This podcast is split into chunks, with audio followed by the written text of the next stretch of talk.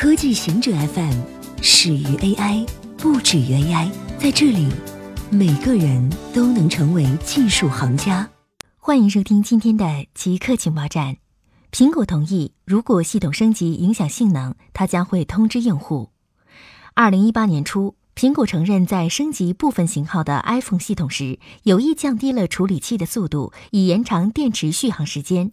公众的压力迫使苹果提供二十九美元的电池替换折扣，此事也引发了英国竞争和市场管理局的调查。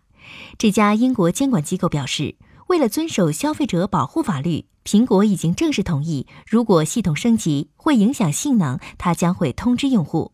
同时，苹果也将改善有关电池健康和软件对设备性能影响相关的信息。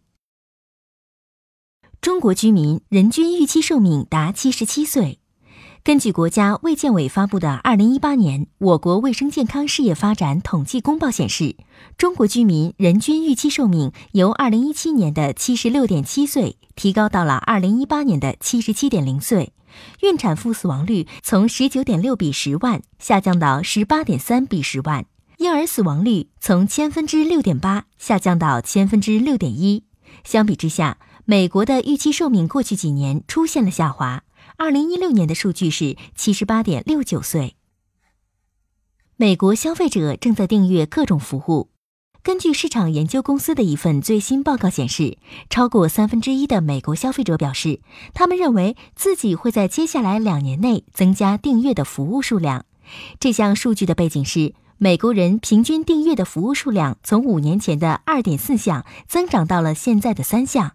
尽管只有三分之一的人计划增加订阅服务的数量，但大多数美国互联网用户表示，在未来两年，他们打算继续使用跟现在数量相同的订阅服务。换句话说，他们还没有开始削减订阅服务的数量。冥王星存在未冻结海洋的原因。未冻结的地下海洋可能在太阳系很常见。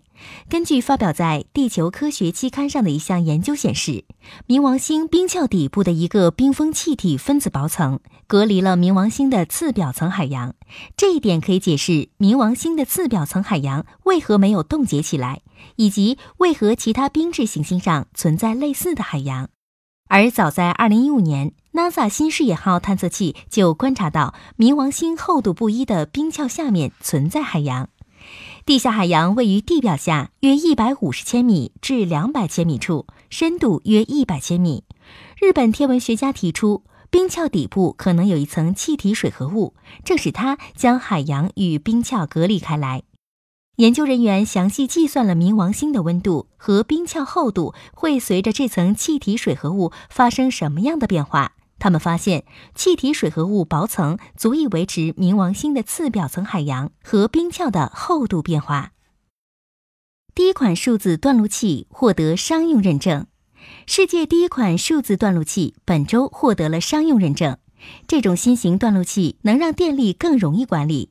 比机械断路器快三千倍，但也引发了安全方面的担忧，因为它可以通过互联网远程管理，而互联网从来不是安全之地。